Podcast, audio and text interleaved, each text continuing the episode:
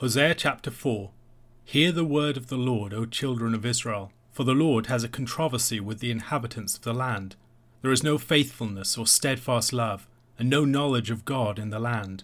There is swearing, lying, murder, stealing, and committing adultery. They break all bounds, and bloodshed follows bloodshed. Therefore the land mourns, and all who dwell in it languish, and also the beasts of the field, and the birds of the heavens, and even the fish of the sea are taken away. Yet let no one contend, and let no one accuse, for with you is my contention, O priest. You shall stumble by day, the prophet also shall stumble with you by night, and I will destroy your mother. My people are destroyed for lack of knowledge, because you have rejected knowledge. I reject you from being a priest to me, and since you have forgotten the law of your God, I also will forget your children. The more they increased, the more they sinned against me. I will change their glory into shame they feed on the sin of my people. They are greedy for their iniquity. And it shall be like people, like priest. I will punish them for their ways, and repay them for their deeds. They shall eat, but not be satisfied. They shall play the whore, but not multiply, because they have forsaken the Lord to cherish whoredom, wine, and new wine, which take away the understanding. My people inquire of a piece of wood, and their walking staff gives them oracles, for a spirit of whoredom has led them astray, and they have left their God to play the whore. They sacrifice on the tops of the mountains, and burn offerings on the hills, under oak, poplar, and terebinth, because their shade is good. Therefore your daughters play the whore, and your brides commit adultery. I will not punish your daughters when they play the whore, nor your brides when they commit adultery. For the men themselves go aside with prostitutes, and sacrifice with cult prostitutes, and a people without understanding shall come to ruin. Though you play the whore, O Israel, let not Judah become guilty. Enter not into Gilgal, nor go up to Bethaven, and swear not, as the Lord lives. Like a stubborn heifer, Israel is stubborn. Can the Lord now feed them like a lamb in a broad pasture? Ephraim is joined to idols. Leave him alone. When their drink is gone, they give themselves to whoring. Their rulers dearly love shame. A wind has wrapped them in its wings, and they shall be ashamed because of their sacrifices. The opening three chapters of Hosea concern the prophetic sign act of his taking a wife of whoredom as a symbol of the Lord's relationship with unfaithful Israel. In chapter 4, we enter the main body of the prophecies of the book, which opens with a powerful indictment upon the people. Joshua Moon describes the centrality of the land within this prophecy. In part because of the condensed form, the text plays a role as virtually a paradigm of Hosea's message of judgment and the central facet of that paradigm is the land. The accused are inhabitants in the land. The failure of covenantal obligations happens in the land. In judgment, the land mourns. This manner of speaking trades on the ancient motif of a deity as sovereign over its land, with the people standing as tenants who can be removed for violation of the deity's terms. By concentrating our focus on the land, echoes of eviction, exile, can be heard without any explicit mention being made. Hosea chapter 4, verses 1 to 3 introduce a controversy or confrontation with the people of the land on account of their unfaithfulness. Verses 1 to 3 could be read as an introduction to the main body of the book's prophecies more generally. It demands the people's attention, declares the fact that the Lord has a controversy with them, gives the content of the controversy, and speaks of the Lord's judgment that rests upon them. In particular, the people lack the essential qualities that the Lord would look for in a covenant partner faithfulness, steadfast love, and the knowledge of Him. Instead, the Lord lists a litany of sins that fill the land, clear breaches of the Ten Commandments. John Goldingay compares the indictment to the description of humanity prior to the flood. Although this prophecy was likely delivered during the reign of Jeroboam II, a period during which things were relatively stable, such a situation would not last for long. Verse 3 describes a languishing of the land and of its inhabitants, both man and beast, that corresponds with its spiritual languishing. The exact way that we should translate verse 4 is something commentators are divided on. Moon, for instance, places the first half of the verse in quotation marks as the words of an opponent of Hosea. Goldingay extends the words of the supposed opponent of Hosea to run to the end of verse 5. The words of the opponent pick up the language of the opening statement of verses 1 to 3 concerning the Lord's contention. The response of the Lord through Hosea is to sharpen the charge. directing it at the priest more particularly. For with you is my contention, O priest. In the inquest concerning the spiritual failure of the people, the blame is largely placed at the feet of the religious leaders, the priest and the prophet. They are unreliable guides who do not know the way, they themselves will stumble. The reference to the destruction of the priest's mother, as Andrew Dearman notes, recalls the symbolism of Gomer earlier in the book. It might be a reference to the nation more generally, or to the capital city of Samaria. The priest with whom the Lord is contending is held responsible for the people's lack of knowledge. They are destroyed on account of the ignorance of the priest, who has rejected knowledge, and so the Lord rejects the priest. The priest, who was charged to teach and uphold the law of the Lord among the people, has forgotten the law, so the Lord will forget his children. Along with the destruction of the mother, the forgetting of the children also recalls the opening chapters and Hosea's prophetic sign. Moon makes the important observation that, taken with the rejection of the priest himself, the rejection of the priest's mother and children represents the cutting off of all generations. We should also recognize the poetic justice that the Lord manifests in his judgment. Rejecting knowledge leads to rejection from being priest. The priest's forgetting the law leads to the Lord's forgetting of the priest's children. The priesthood is supposed to address the guilt of the people. However, the priesthood is currently exacerbating the people's sin. As a consequence, the Lord would strip them of the honour of their status. In the sacrificial system, the priests ate the sin offerings in order to seal atonement for the people. The Lord plays upon this language in verse 8. The priests feed on the sin of the people, but really, rather than serving as part of the atonement for and disposal of the sins of the people, the priests are actually greedy for and sustained by the people's sins. The priests may fancy that their position of privilege grants them some immunity from the Lord's judgment, but they will find that they will be punished along with the people, receiving the recompense for their deeds. As they have sought to feed on the people's sins, they will not be satisfied. As they engage in whoredom, they would be rendered fruitless. They've abandoned the Lord for the sake of their lusts and the insensibility of intoxication. They should have been guarding the people of the Lord, and as they have failed to do so, the people are given over to idolatry, pathetically looking to pieces of wood for guidance. The priests, in their failure faithfully to perform their duties, have encouraged the spirit of whoredom among the people, who pursue idolatry throughout the land in its various cultic sites. As a consequence of their failure to guard and guide the people of the Lord, the Lord would give the women of their households over to a spirit of whoredom, bringing shame and disgrace upon them, as their daughters became prostitutes and their wives cuckolded them. What's more, the Lord would not punish their daughters or their wives for such sins. The husband's right to protest the sin of the women of their households and bringing shame upon them is greatly diminished by the fact that they have been bringing dishonour upon themselves. They have been engaging in idolatrous sexual rituals with cult prostitutes and also having relations with common whores. They have no grounds for protest. We might recall Judah and Tamar in Genesis chapter 38, where Judah was exposed as having no grounds upon which to cast judgment upon his daughter in law, as he was guilty of the very sin of which he accused her. Israel is so far gone that the Lord's one hope is that Judah not be infected by their infidelity. Judah must be quarantined from the epidemic of idolatry that is destroying Israel, giving the sites and practices of Israel's idolatrous abominations ground zero for the infection, a very wide berth. Given Israel's stubborn rebellion, can the Lord gently tend the nation as a shepherd might provide for a docile lamb? Certainly not. Ephraim, another name for the northern nation of Israel after the leading northern tribe, must be kept at a distance, lest his idolatry and compulsive iniquity prove contagious. Now a strong wind has arrived, and will put them to shame as it carries them off in judgment. A question to consider the priest is especially singled out as responsible here. What insights do we have elsewhere in Scripture for the cause of the weight of the responsibility that lies on the shoulders of the priest in such matters? John chapter 8, verses 31 to 59.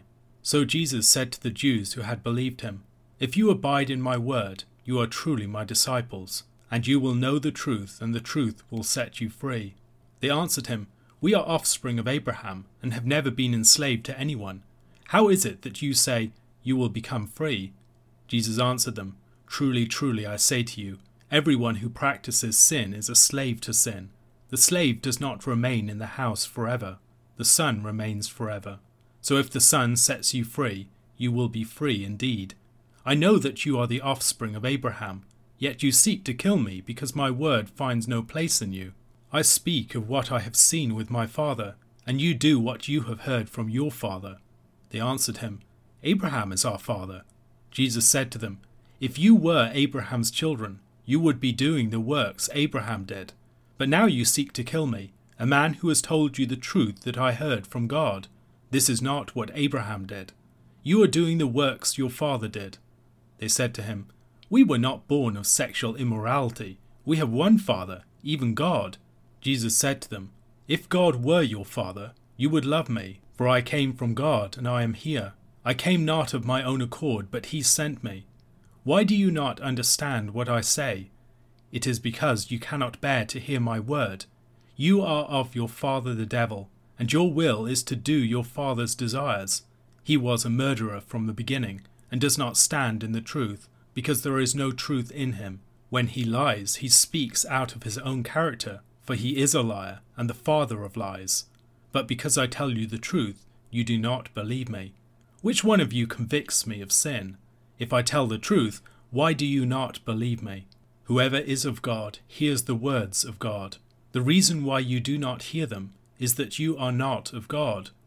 The Jews answered him, Are we not right in saying that you are a Samaritan and have a demon?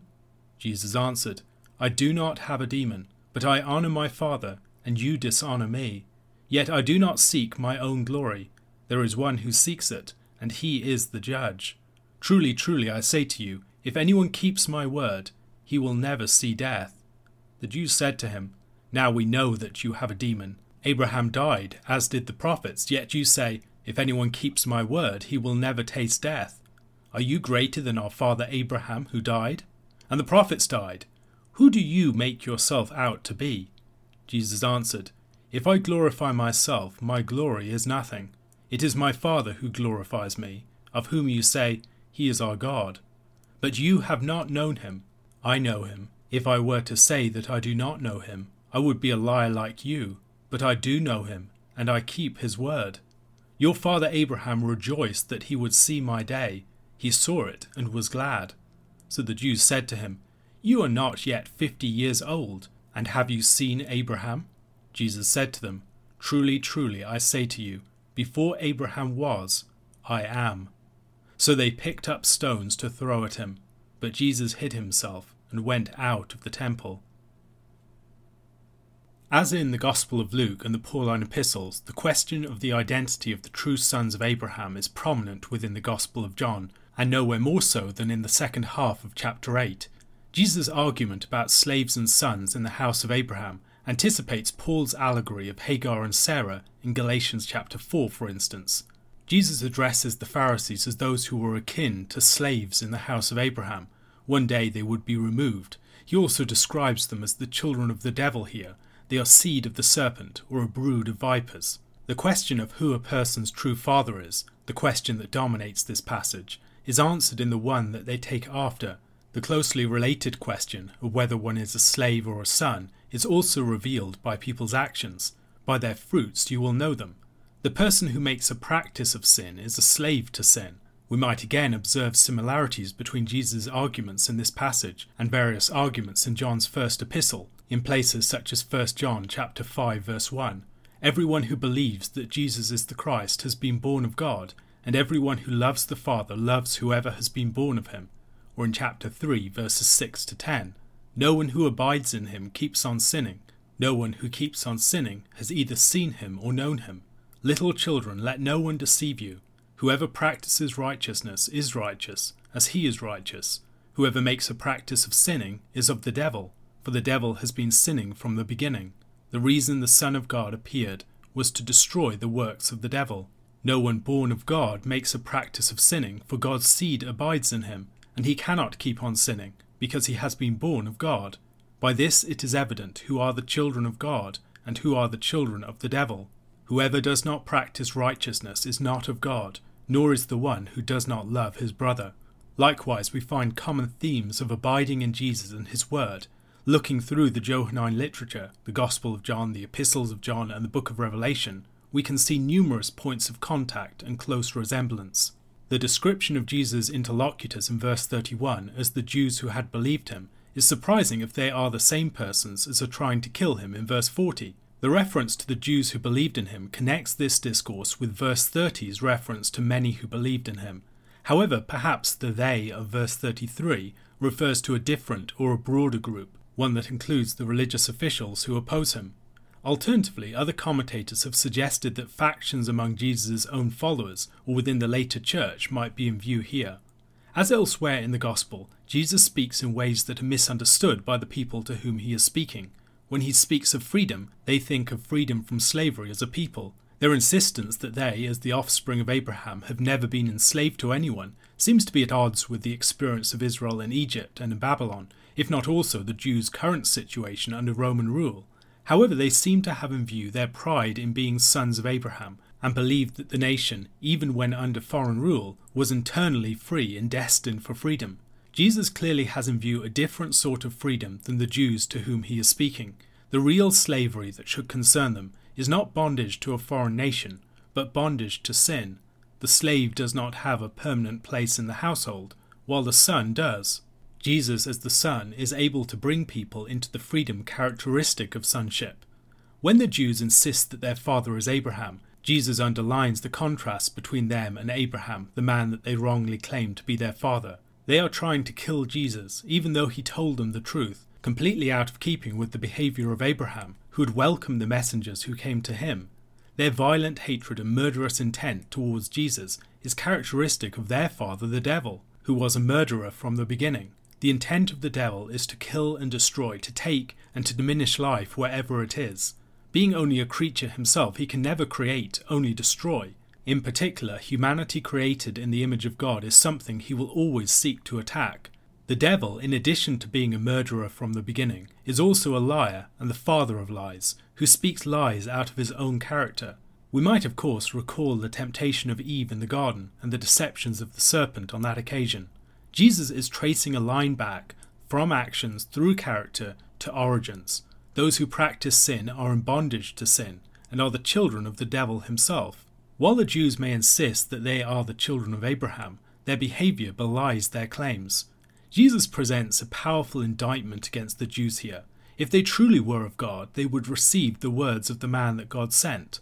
They haven't made any demonstrable charge against Jesus, Instead, they reject him, not merely despite his telling the truth, but because he does so. Somewhat surprisingly, the Jews answer him by saying that he is a Samaritan and he has a demon.